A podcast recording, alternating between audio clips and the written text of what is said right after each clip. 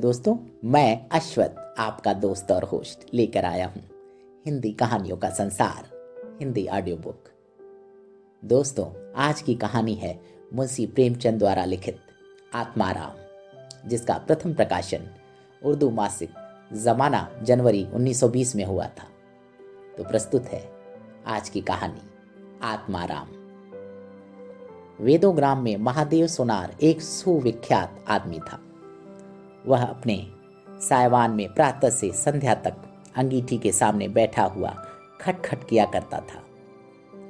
यह लगातार ध्वनि सुनने के लोग इतने अभ्यस्त हो गए थे कि जब किसी कारणवश वह बंद हो जाता तो जान पड़ता था कोई चीज़ गायब हो गई है। वह नित्य प्रति एक बार प्रातःकाल अपने तोते का पिंजरा लिए कोई भजन गाता हुआ तालाब की ओर जाता था। उस धुंधले प्रकाश में उसका जर्जर शरीर पोपला मुँह और झुकी हुई कमर देखकर किसी अपरिचित मनुष्य को उसके पिशाच होने का भ्रम हो सकता था। जो ही लोगों के कानों में आवाज़ आती सत गुरुदत्त शिवदाता, लोग समझ जाते कि भोर हो गई है। महादेव का पारिवारिक जीवन सुखमय न था। उसके तीन पुत्र थे, तीन बहुएँ थीं। दर्जनों नाती पोते लेकिन उसके बोझ को हल्का करने वाला कोई न था। लड़के कहते, जब तक दादा जीते हैं, हम जीवन का आनंद भोग लें। फिर तो यह ढोल गले पड़ेगा ही। बेचारे महादेव को कभी कभी निराहार ही रहना पड़ता। भोजन के समय उसके घर में साम्यवाद का ऐसा गगन भेदी निर्घोष होता कि वह भूखा उड़ जाता और नारियल का हुक्का पीता सो जाता। उसका व्यावसायिक जीवन भी अशांतिकारक था। यद्यपि वह अपने काम में निपुण था, उसकी खटाई और उसे कहीं ज़्यादा शुद्धिकारक और उसकी रासायनिक क्रियाएँ कहीं ज़्यादा कष्ट साध्य थीं। तथापि उसे आए दिन शक्की और धैर्य शून्य प्राणियों के अपशब्द सुनने पड़ते थे। पर महादेव अविचलित गंभीर से सिर झुकाए सब कुछ सुना करता था। ज्यो ही यह कला शांत होता, वह अपने तोते की ओर देखकर पुकार उठता। सत गुरुदत्त शिवदाता। इस मंत्र को जपते ही उसके चित्त को पूर्ण शांति प्राप्त हो जाती। एक दिन, संयोगवश किसी लड़के ने पिंजड़े का द्वार खोल दिया। तोता उड़ गया। महादेव ने सिर उठाकर जो पिंजड़े की ओर देखा तो उसका कलेजा सन्न हो गया। तोता कहाँ गया? उसने फिर पिंजड़े को देखा। तोता गायब था। महादेव घबरा कर उठा और इधर उधर खपरेलों पर निगाह दौड़ाने लगा। उसे संसार में कोई वस्तु अगर प्यारी थी तो वह यही तोता। लड़के, बालों, नाती पोतों से उसका जी भर गया था। लड़कों की चुलबुल से उसके काम में विघ्न पड़ता था। बेटों से उसे प्रेम न था, इसलिए नहीं कि वे निकम्मे थे, बल्कि इसलिए कि उनके कारण वह अपने आनंददायी कुल्हड़ों की नियमित संख्या से वंचित रह जाता था। पड़ोसियों से उसे छिड़ थी, इसलिए कि वे अंगीठी से आग निकाल ले जाते थे। इन समस्त विघ्न बाधाओं से उसके लिए कोई पनाह न थी। तो वह यही होता था। इससे उसे किसी प्रकार का कष्ट न था। वह अब उस अवस्था में था जब मनुष्य को शांति भोग के सिवा और कोई इच्छा नहीं रहती। तोता एक खपरेल पर बैठा था। महादेव ने पिंजरा उतार लिया और उसे दिखाकर कहने लगा, आ आ, सतगुरुदत्त, शिवदाता लेकिन गाँव और घर के लड़के एकत्र होकर चिल्लाने और तालियाँ बजाने लगे। ऊपर से कौओं ने कांव कांव की रट लगाई। तोता उड़ा और गाँव से बाहर निकलकर एक पेड़ पर जा बैठा। महादेव खाली पिंजड़ा लिए उसके पीछे दौड़ा, सो दौड़ा। लोगों को उसकी द्रुति गमिता पर अचंभा हो रहा था। मोह की इससे सुंदर, इससे सजीव, इससे भाव में कल्पना नहीं की जा सकती। दोपहर हो गई थी। किसान लोग खेतों से चले आ रहे थे। उन्हें विनोद का अच्छा अवसर मिला। महादेव को चिढ़ाने में सभी को मज़ा आता था। किसी ने कंकड़ फेंके, किसी ने तालियाँ बजाई। तोता फिर उड़ा और वहाँ से दूर आम के बाग में एक पेड़ की फुनगी पर जा बैठा। महादेव फिर खाली पिंजड़ा उठाकर कहने लगा सत गुरुदत्त शिवदाता। तोता फुनगी से उतरकर नीचे की एक डाल पर आ बैठा। किंतु महादेव की ओर सशंक नेत्रों से ताक रहा था। महादेव ने समझा, डर रहा है। वह पिंजड़े को छोड़कर आप एक दूसरे पेड़ की आड़ में छिप गया। तोता ने चारों ओर गौर से देखा। निशंक हो गया। उतरा और आकर पिंजड़े के ऊपर बैठ गया। महादेव का हृदय उछलने लगा।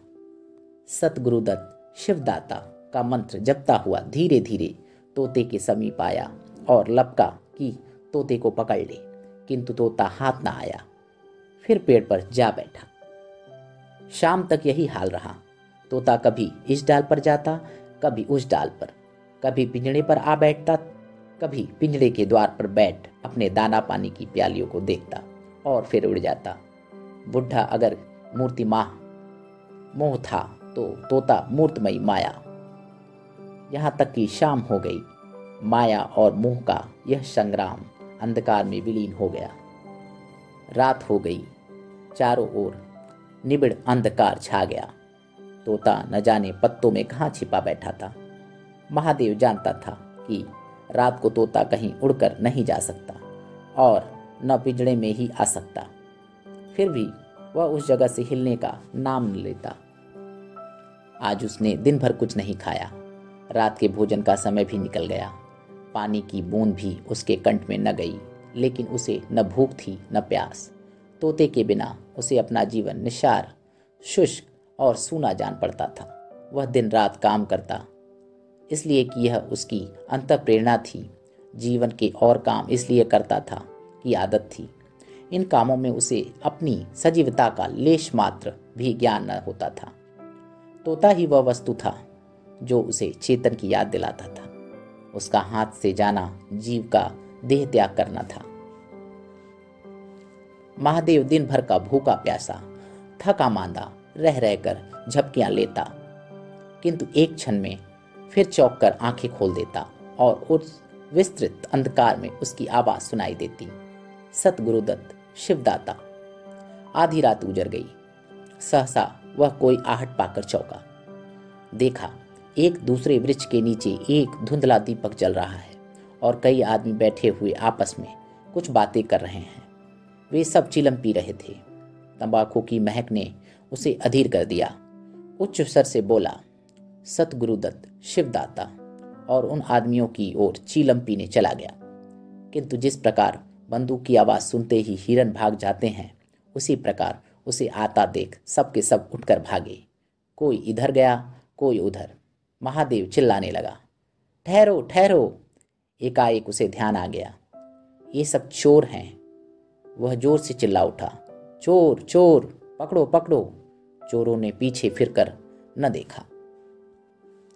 महादेव दीपक के पास गया तो उसे एक कलसा रखा हुआ मिला, जो मोर्चे से काला हो रहा था। महादेव का हृदय उछलने लगा। उसने कलसे में हाथ डाला तो मोहरे थीं। उसने एक मोहर बाहर निकाली और दीपक के उजाले में देखा। हाँ मोहर थी। उसने तुरंत कलसा उठा लिया और दीपक बुझा दिया और पेड़ के नीचे छिपकर बैठ रहा। साह से चोर बन गया। उसे फिर शंका हुई। ऐसा न हो, चोर लौट आवे और मुझे अकेला देखकर मोहरे छीन ले। उसने कुछ मोहरे कमर में बांधी, फिर एक सूखी लकड़ी से ज़मीन की मिट्टी हटाकर कई गड्ढे बनाए। उन्हें मोहरों से भरकर मिट्टी से ढक दिया। महादेव के अंतर नेत्रों के सामने अब एक दूसरा जगत था। चिंताओं और कल्पनाओं से परिपूर्ण। यद्यपि अभी कोस के हाथ से निकल जाने का भय था, पर अभिलाषाओं ने अपना काम शुरू कर दिया। एक पक्का मकान बन गया। सराफी की एक भारी दुकान खुल गई। निज संबंधियों ने फिर से नाते जुड़ गए। विलास की सामग्रियाँ एकत्रित हो गईं। तब तीर्थ यात्रा करने चले और वहाँ से लौटकर बड़े समारोह से यज्ञ, ब्रह्मभोज हुआ। इसके पश्चात एक शिवालय और कुआँ बन गया। एक बाग भी लग गया और वह नित्य प्रति कथा पुराण सुनने लगा। साधु संतों का आदर सत्कार होने लगा।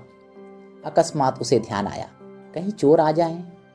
तो मैं भागूँगा क्यों कर? उसने परीक्षा करने के लिए कलसा उठाया और 200 पग तक बेतहाशा भागा हुआ चला गया। जान पड़ता था उसके पैरों में पर लग गए हैं। चिंता शांत हो गई। इन्हीं कल्पनाओं में रात व्यतीत हो गई। उषा का आगमन हुआ। हवा जगी, चिड़िया गाने लगी। सहसा महादेव के कानों में आवाज़ आई। सत गुरुदत्त शिवदाता।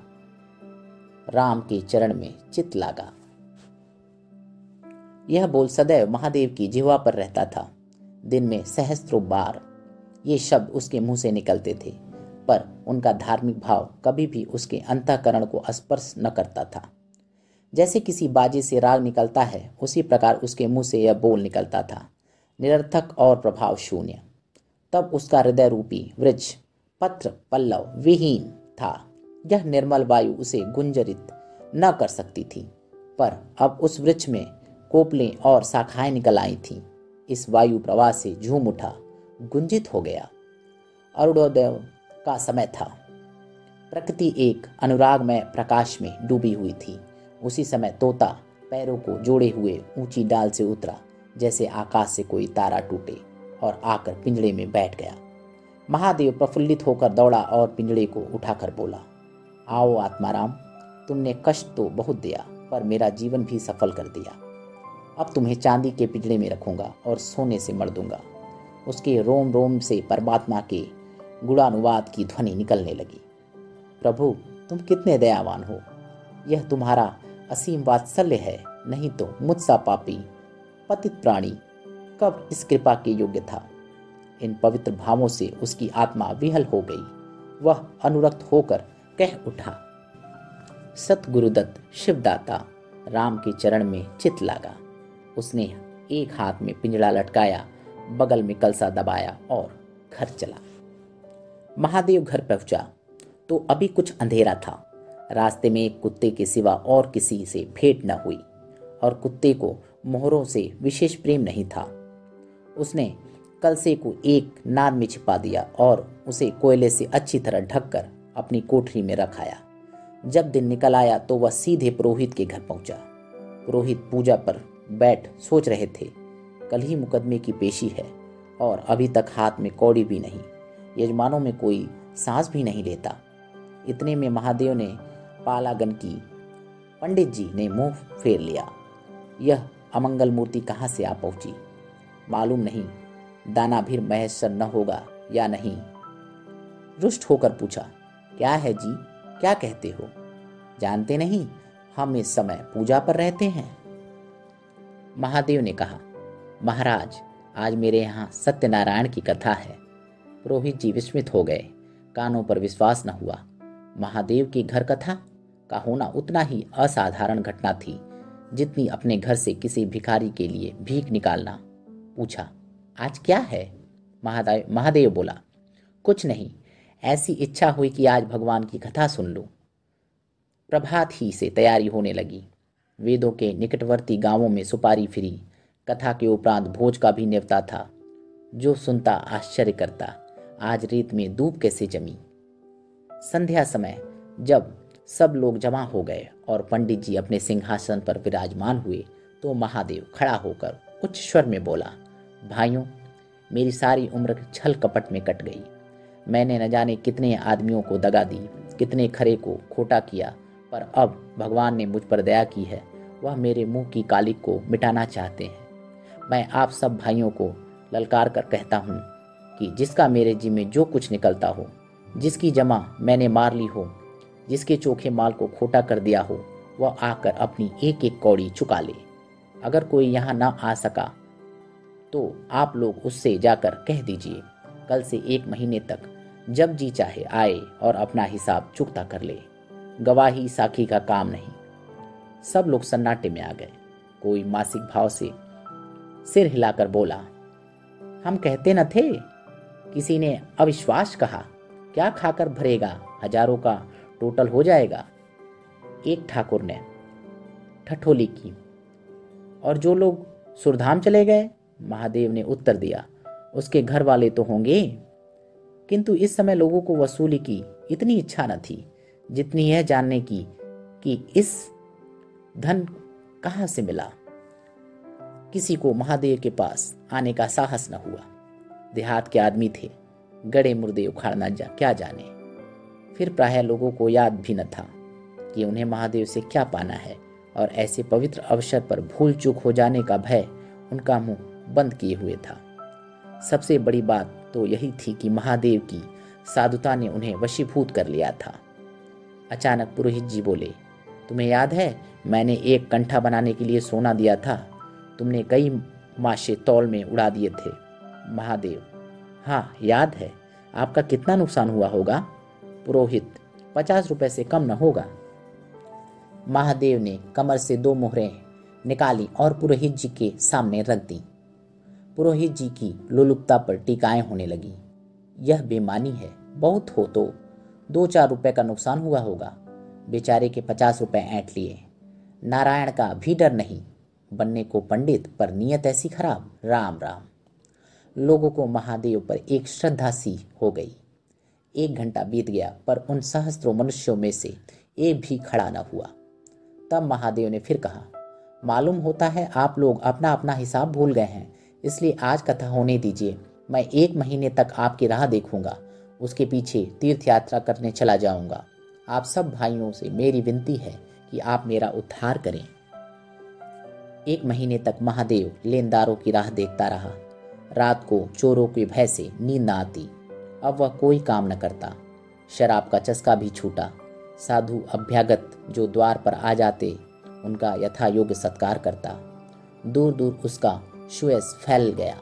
यहाँ तक कि महीना पूरा हो गया और एक आदमी भी हिसाब लेने न आया। अब महादेव को ज्ञान हुआ कि संसार में कितना धर्म, कितना सदव्यवहार है। अब उसे मालूम हुआ कि संसार बुरों के लिए बुरा है और अच्छे के लिए अच्छा।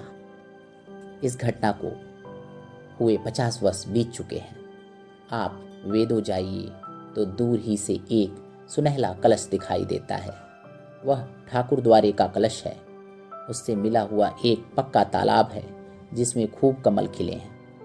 उसकी मछलियाँ कोई नहीं पकड़ता। तालाब के किनारे एक विशाल समाधि है। यही आत्माराम का स्मृति चिन्ह है। उसके संबंध में विभिन्न की वदंतियाँ प्रचलित हैं। कोई कहता है, वह रत्न जड़ित पिंजड़ा स्वर्ग को चला गया। कोई कहता, वह सत गुरुदत्त कहता हुआ अंतर्ध्यान हो गया। पर यथार्थ यह है कि उस पक्षी रूपी चंद्र को किसी बिल्ली रूपी राहु ने ग्रस लिया। लोग कहते हैं, आधी रात को अभी तक तालाब के किनारे आवाज़ आती है। सतगुरु दत्त शिवदाता राम के चरण में चित लागा। महादेव के विषय में भी कितनी ही जनश्रुतियाँ ही हैं। उनमें सबसे मान्य है कि आत्माराम के समाधि समाधि होने के बाद वह कई सन्यासियों के साथ हिमालय चला गया और वहाँ से लौट कर ना आया। उसका नाम आत्माराम प्रसिद्ध हो गया। तो दोस्तों, आज की ये कहानी आपको कैसी लगी, हमें ज़रूर बताएँ।